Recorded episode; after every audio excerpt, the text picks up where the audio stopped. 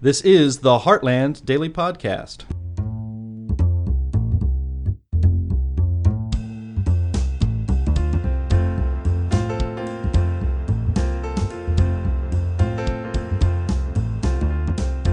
At the Heartland Institute's 15th International Conference on Climate Change, U.S. Representative Lauren Boebert of Colorado gave a keynote address. She spoke about the concessions a group of 20 conservatives, including her, got from House Speaker Kevin McCarthy before they would put him in that post. She also talked about how she fights for sensible policy from her perch on the House Resources Committee and the other freedom oriented policies she fights for in the House of Representatives. Have a listen. Well, hello, everyone. I'm going to use a handheld mic because I am not full grown. Uh, they offered me a step stool back here, but I saw the handheld and said, let's just, let's just do this.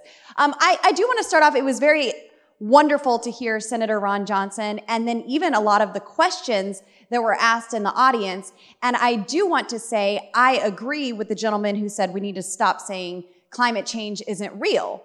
Climate change is absolutely real. It happens four times every year. And we're not surprised by it. In Colorado, sometimes it happens four times in a day. But we are battling radical leftists right now. And I'm so glad that the senator highlighted that to each and every one of you. You know what we are up against, but you have the truth. You have the tools to combat the lies. The light, the revelation that you have, it shines in the darkness and it exposes everything that is being hidden, that is deceiving Americans, and that is ultimately destroying our lives and our children's future.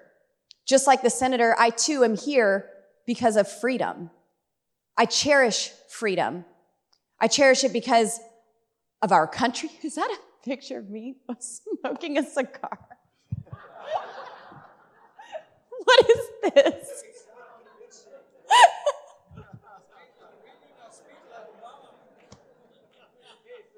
That's adorable.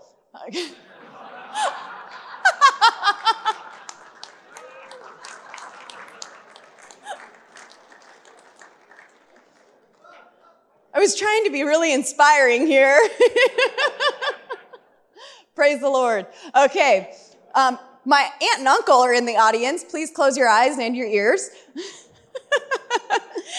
your precious niece was behaving. I had a soda water. but we are here to expose the radical left. We are here because of freedom.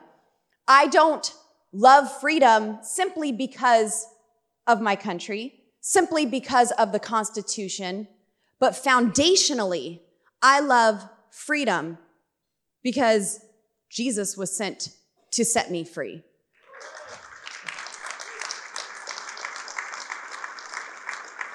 There's a deep rooted passion for liberty. And that's what America was birthed from. That's why we have the Constitution. We had founding fathers that were inspired by faith. They were bold because the truth lived on the inside of them. And they were not ashamed to speak that truth. In fact, even when, when going through the Declaration of Independence and how those articles were drafted, you can see faith and scripture all throughout that process. Our founding fathers they declared independence before they were free. Scripture says to declare a thing and it shall be established. And then if you go to Habakkuk 2, it says, write out the vision and make it plain. And that's what they did. They wrote out their declaration. And then in the New Testament, it talks about calling things that be not as though they were. And that when you ask for something, when you pray for something, believe that you receive it. Well, what did our founding fathers do? They celebrated their freedom before they even went into battle. They celebrated that independence as though it already belonged to them. But then they knew that the work was theirs to do. The battle was the Lord's, but the work was theirs to do. So that's when they swore to one another their sacred honor and their lives and went out and obtained the thing that they believed in so greatly. That is why we are here because we have that spirit of freedom on the inside of us. And there are so many people who want to take that away. Now, I enjoy Senator Ron Johnson's presence here, but also in Washington, D.C. He's one of the senators that we welcome into our House Freedom Caucus gatherings. We welcome him at the Conservative Partnership Institute because we know that he has a foundation of truth and that he is here for the right reasons, not to just be another politician. In fact, I think that he would agree with me that we're here because we can't stand politicians.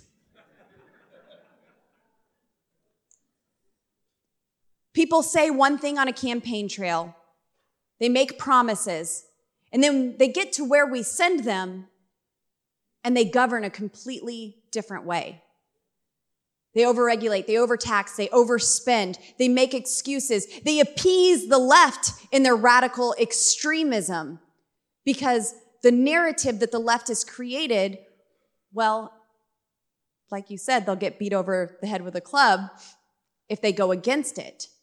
And so they make excuses and they want to sit back idly by and just get reelected. In the first week of the 118th Congress this year, my friends and I proved that we aren't just looking towards the next reelection. We have heard from you, we have heard from our constituents that Congress is broken. We've heard from the senator today that there is profound dysfunction in Congress. And there are so many things that we can do right there in the simple rules package to address that. We don't have to pass legislation through the House, through the Senate, have the president sign it. No, it's our house. We are a self governing majority rule body. And so we demanded that changes be made to the way we operate each and every day in Congress. And it took a few days to get it right, but I think it was worth it.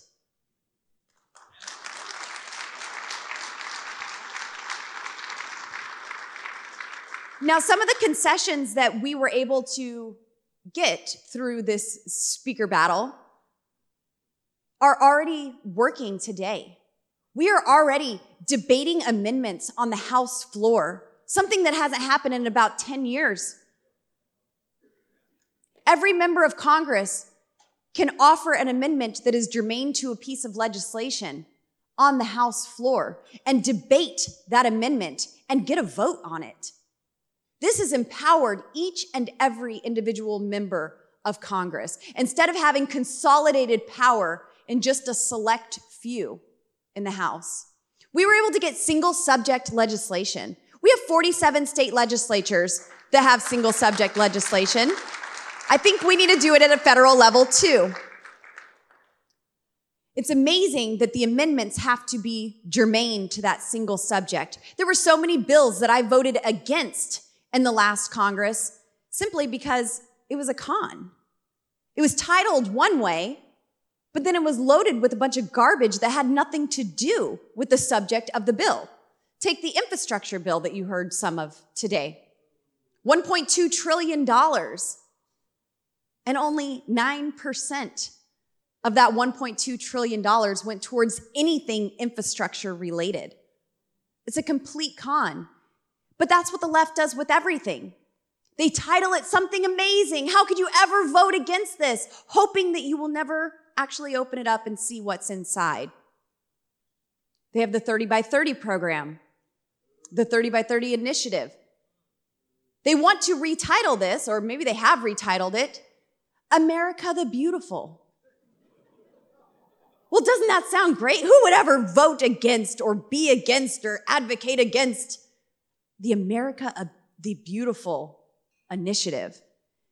I do think the name is kind of fitting because it is very telling of what they want to do. We know that they want 30% of our lands and waters by the year 2030. They're actually increasing it. They, they want 50% of the land and water by 2050. And of course, they're going to want even more than that. So, America the Beautiful is pretty fitting because they do want all of your land and water from sea to shining sea. But also in these concessions, we were able to get 72 hour 72 hours to actually read a bill. Now we had a 72 hour rule before, but it was something that was abused because 72 hours meant if you introduce a piece of legislation at 11:59 p.m. and then 2 days later at 12:01 a.m., well hey, that's your 72 hours right there. We could go ahead and vote on this bill. No, members of Congress need to have time to read and understand what we were actually voted on instead of being handed multi-thousand page bills that spend trillions of dollars and you have to pass it to find out what's in it. Will we put a stop to that?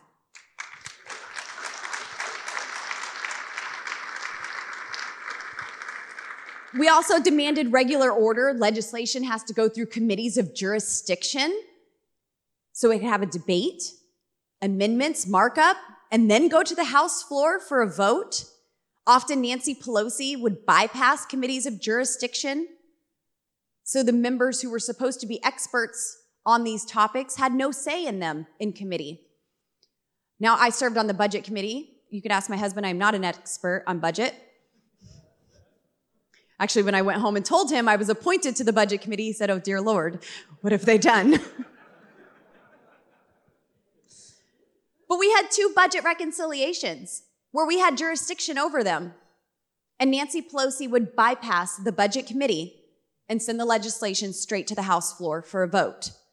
So we demanded that we actually follow out this process. We want 12 individual appropriations bills where we will be able to address inflation, government spending, and defund every woke program that is currently in our federal government, piece by piece.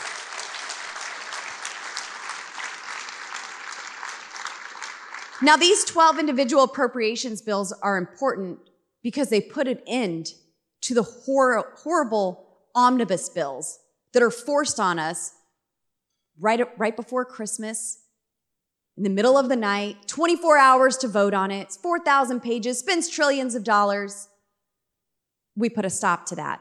And the best part is my colleagues in the Senate, well, we've empowered the Republicans who are in the minority because the Senate has to comply with our House rules with legislation. They have to send us single subject legislation, amendments that are germane. We need 72 hours to read a bill, 12 individual appropriations requests, or bills and no omnibus bills.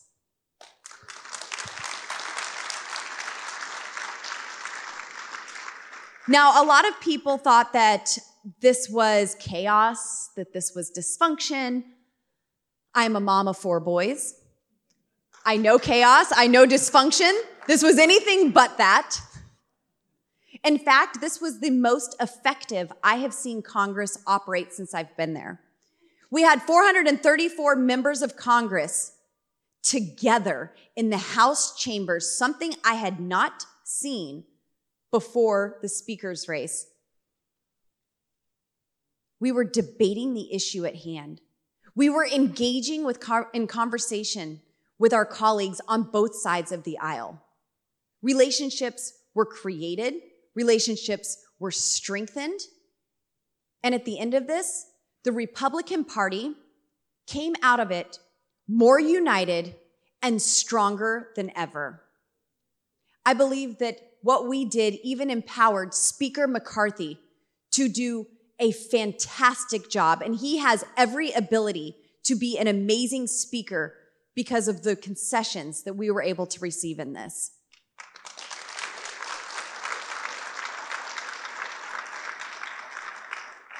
Now, I know we're here to talk about energy, to talk about climate. I'm proud to serve on the Natural Resources Committee, But before I get into that, I do also serve on the Oversight and Accountability Committee. I've left the Budget Committee. And it's amazing to be a part of a committee where we can hold the federal government accountable.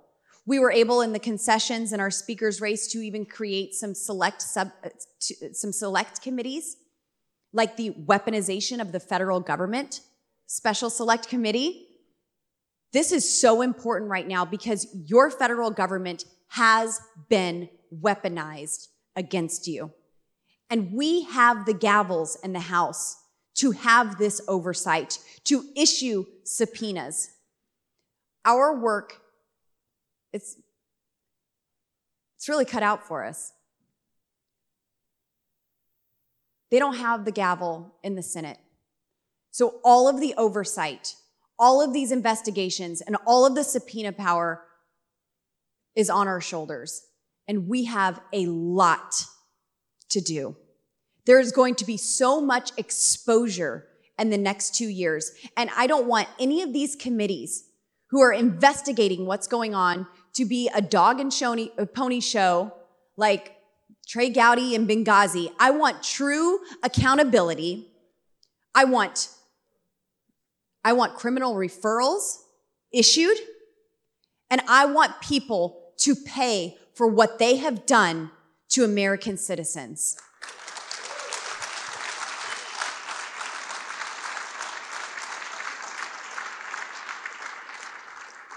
Now, this is my second term serving on the Natural Resources Committee. They decided to put uh, sweet little AOC right across the dais from me. So that's going to be fun.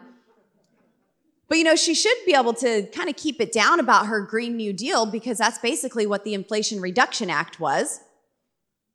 I, I was actually wrong telling my constituents this isn't the Inflation Reduction Act, it's the Inflation Expansion Act. But it's really the Green New Deal.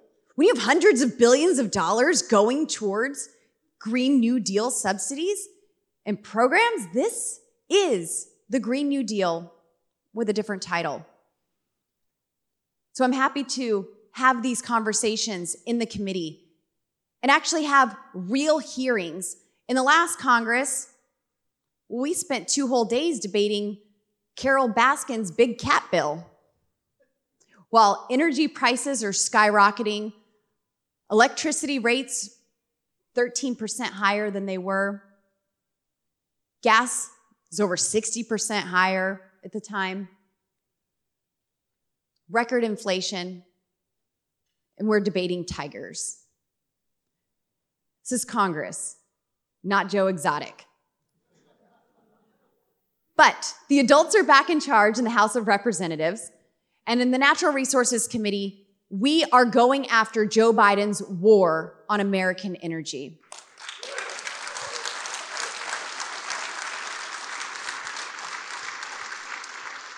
Now, part of my story, my husband works in the oil and gas industry.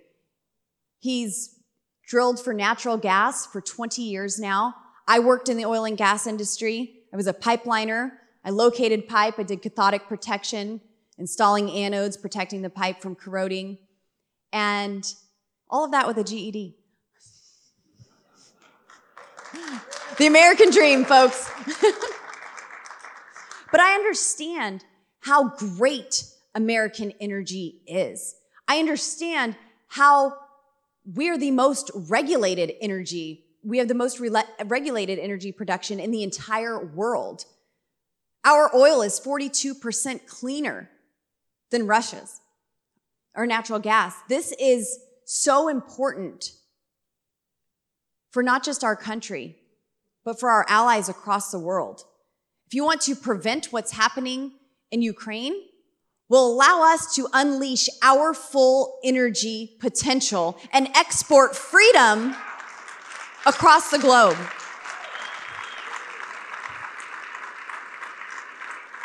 On day one, Joe Biden, he canceled the Keystone XL pipeline, killed thousands of jobs. This would have created 83,000 jobs, exporting oil from Canada to the United States. He issued moratoriums, he put bans on fracking. In Colorado, we are feeling this. Everywhere I go, everyone talks about affordable housing. Will the federal government do something about affordable housing? No one can afford to live here and we can't get the jobs that we need and we can't get the work done. We don't have plow drivers for I-70 and we have records amounts of, of crashes every time that it snows because we're supposed to have 11 plows out and we have one. But no one can afford to live here. Can the federal government do something? Yes. Bring the good paying jobs back because our communities in Colorado have been regulated into poverty, pushing oil and gas out, closing down our coal plants. Colorado has arguably the cleanest coal in the world. And they are completely attacking it and wanting to subsidize wind and solar to replace it. And it will never produce the amount of energy that our coal does. Good thing Joe Biden says oil has at least 10 years left. It's good news. this is an attack on our intelligence.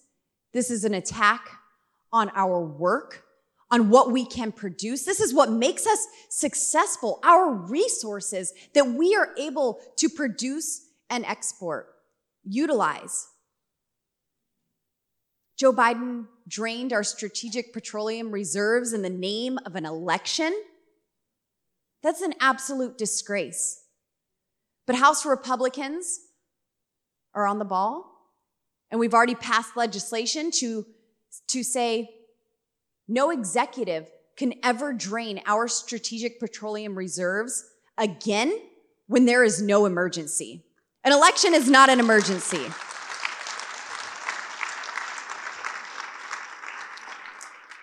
Joe Biden has locked up so much of our land and so much of our country's resources with a stroke of a pen. He couldn't get this passed through Congress. In fact, I was there last year when the Senate couldn't even pass a kidney stone. so Joe Biden gets his stacks of bills, stacks of executive orders, and signs them when he can find his pen. But it's destroying so much, so many of our capabilities. And this is what the left always does. The left will create a crisis from their bad policies, and then they'll address the symptoms of that crisis at your expense, the taxpayer, and then they claim victory. But it's their policies that are creating all of these crises that we need to address. There are so many reasonable things that we can do when it comes to our energy, when it comes to our environment. None of us want dirty air, polluted air, dirty water. No, we want clean air, clean water, healthy forests. We hear the left clamoring about carbon all the time. Well, in the West, there are six billion standing dead trees. The left won't let us harvest them. They're all creating a massive tinderbox waiting to ignite. In 2020, in my district, which is about half the state of Colorado, we had three of the largest wildfires on record. Now, just one of those catastrophic wildfires emits more carbon emissions in a few short days than every vehicle running in the state of Colorado 24 7 for an entire year. If you're serious about carbon emissions, allow us to manage our forests.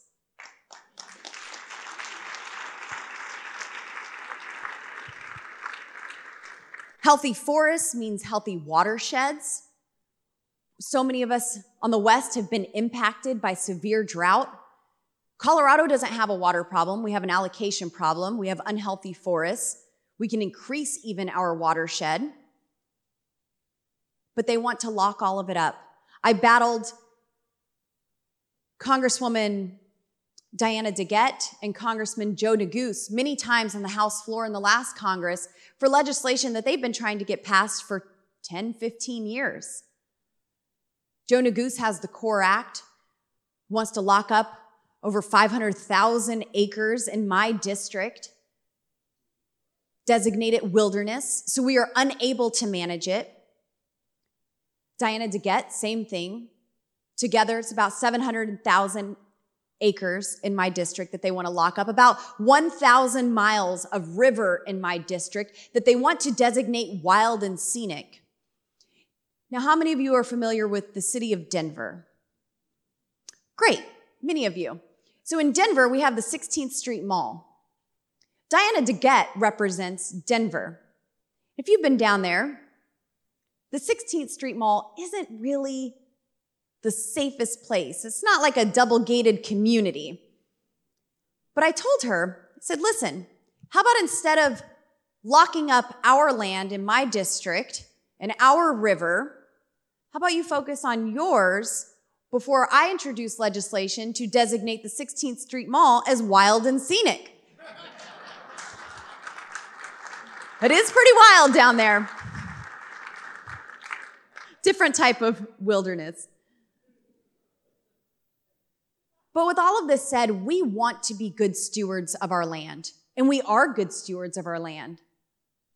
Our farmers, our ranchers who care for the land that they are producing from. They don't want that to be toxic. They don't want that to be unhealthy. They want to provide, provide a good and a service for their neighbors, for our country, for others around the world. And the left has a direct attack on that.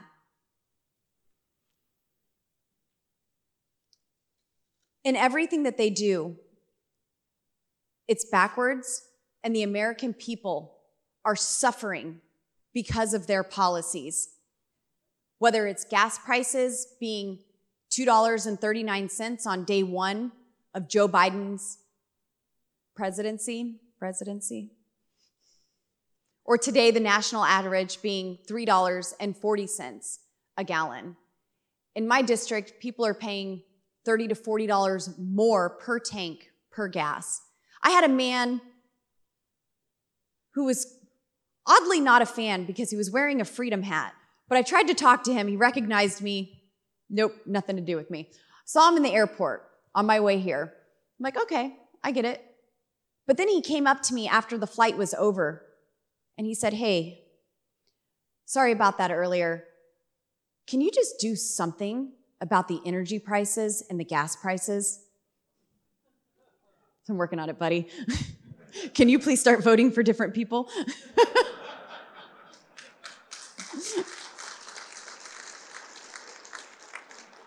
it, threw me off a little, you know, freedom hat, not a mask. It was, it was just threw me off. But even Lending Tree, I looked this up, and Lending Tree took a survey and they found that 33% of Americans' households in the last year said that, said that they had foregone basic expenses just to afford their energy bill. This is not right. It's not necessary, and it's by design.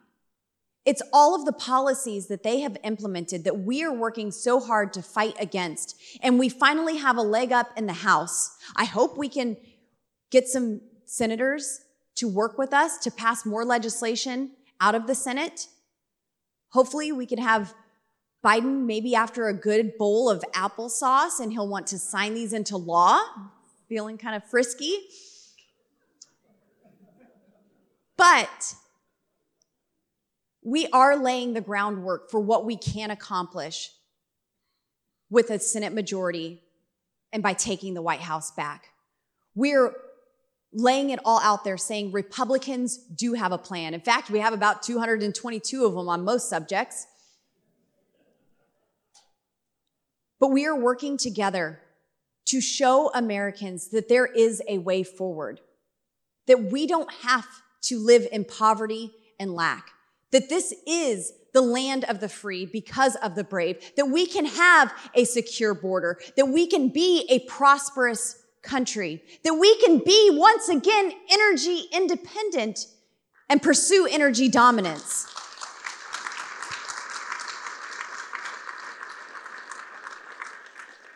There's legislation that I have passed, my American Energy Act, and this helps streamline the drilling permit process. Joe Biden canceled permits and leases. In Colorado, they were already doing that at a state level, but we had the federal lands to lean on until Joe Biden showed up. My bill prevents radical judges from allowing their political preferences to interfere, interfere in our critical energy infrastructure. These are all common sense approaches. Every time a Democrat speaks up in the House, they want to say, ah, oh, MAGA Republicans and extremist Republicans and radical Republicans. We just want people to be free to be able to live their lives and not have overreaching governments stifling everything and choking out all possibilities to live their very best life. I don't think that's very radical.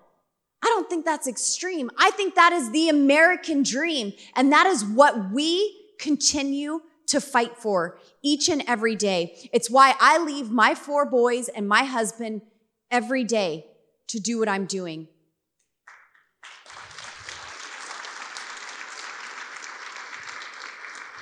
I do not want my children to live in a socialist nation. I want them to be able to support their families, to not have government getting in the way of everything. Government is so overgrown. Our agencies are so overgrown that they don't even want congressional oversight. Congress created you. Congress funds you. If Congress can't have oversight, then we got a problem. But also, we did get another little concession called the Holman Rule. And the Holman Rule allows us to go after the should be term limited bureaucrats individually and target their salaries.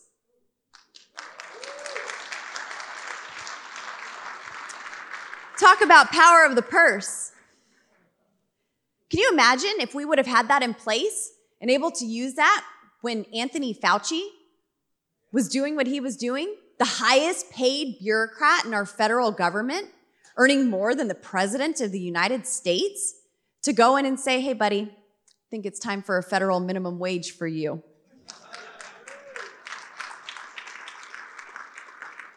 But we fought for the ability to do that.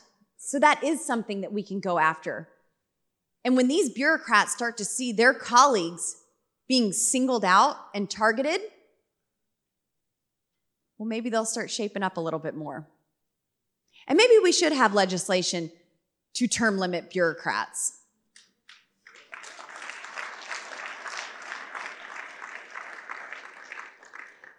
But I want to thank you guys so much. It, it truly is such an honor to be here. It was, it was great to sit and observe Alex Epstein last night.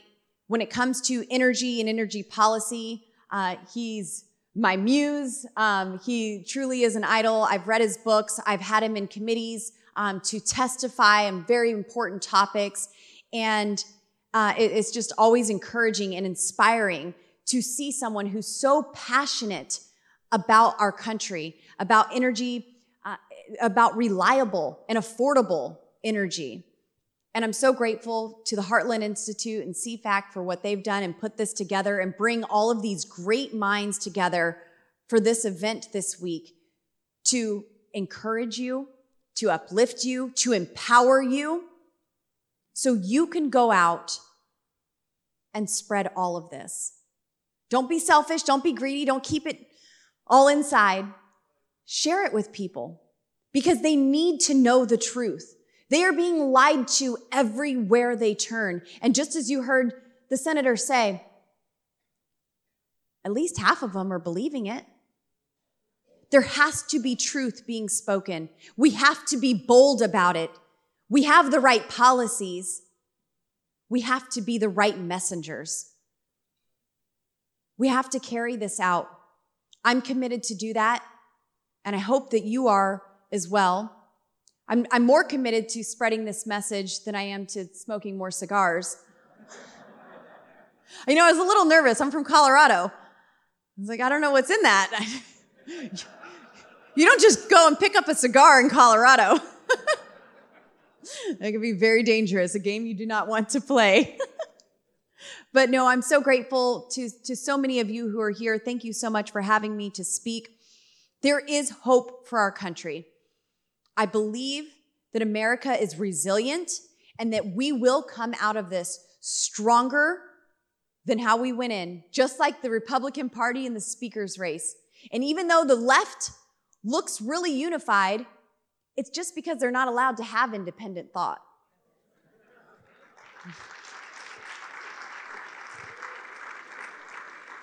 But thank you all so much. And it's, it's been a pleasure getting to know so many of you. And I do want to just extend, if I may, an invitation. We're, gonna, we're going to have a reception tonight at 6, 5.30? 5.30 to 6.30. And we're in room 1751. And I do want to give a special thank you to Bruce Rosenthal. He's the one who's connected me with this event. So Bruce, you're amazing. You're such a wonderful advocacy for American energy. And, uh, and, and so I just thank you for your, for your friendship and your support. And Priscilla, his lovely girlfriend who is with him. And uh, so you are all welcome to attend our reception if you're free. I'll have my books there, My American Life, and you can learn more about me and uh, we could chat. We might even have some cigars. So praise the Lord. Thank you all so much.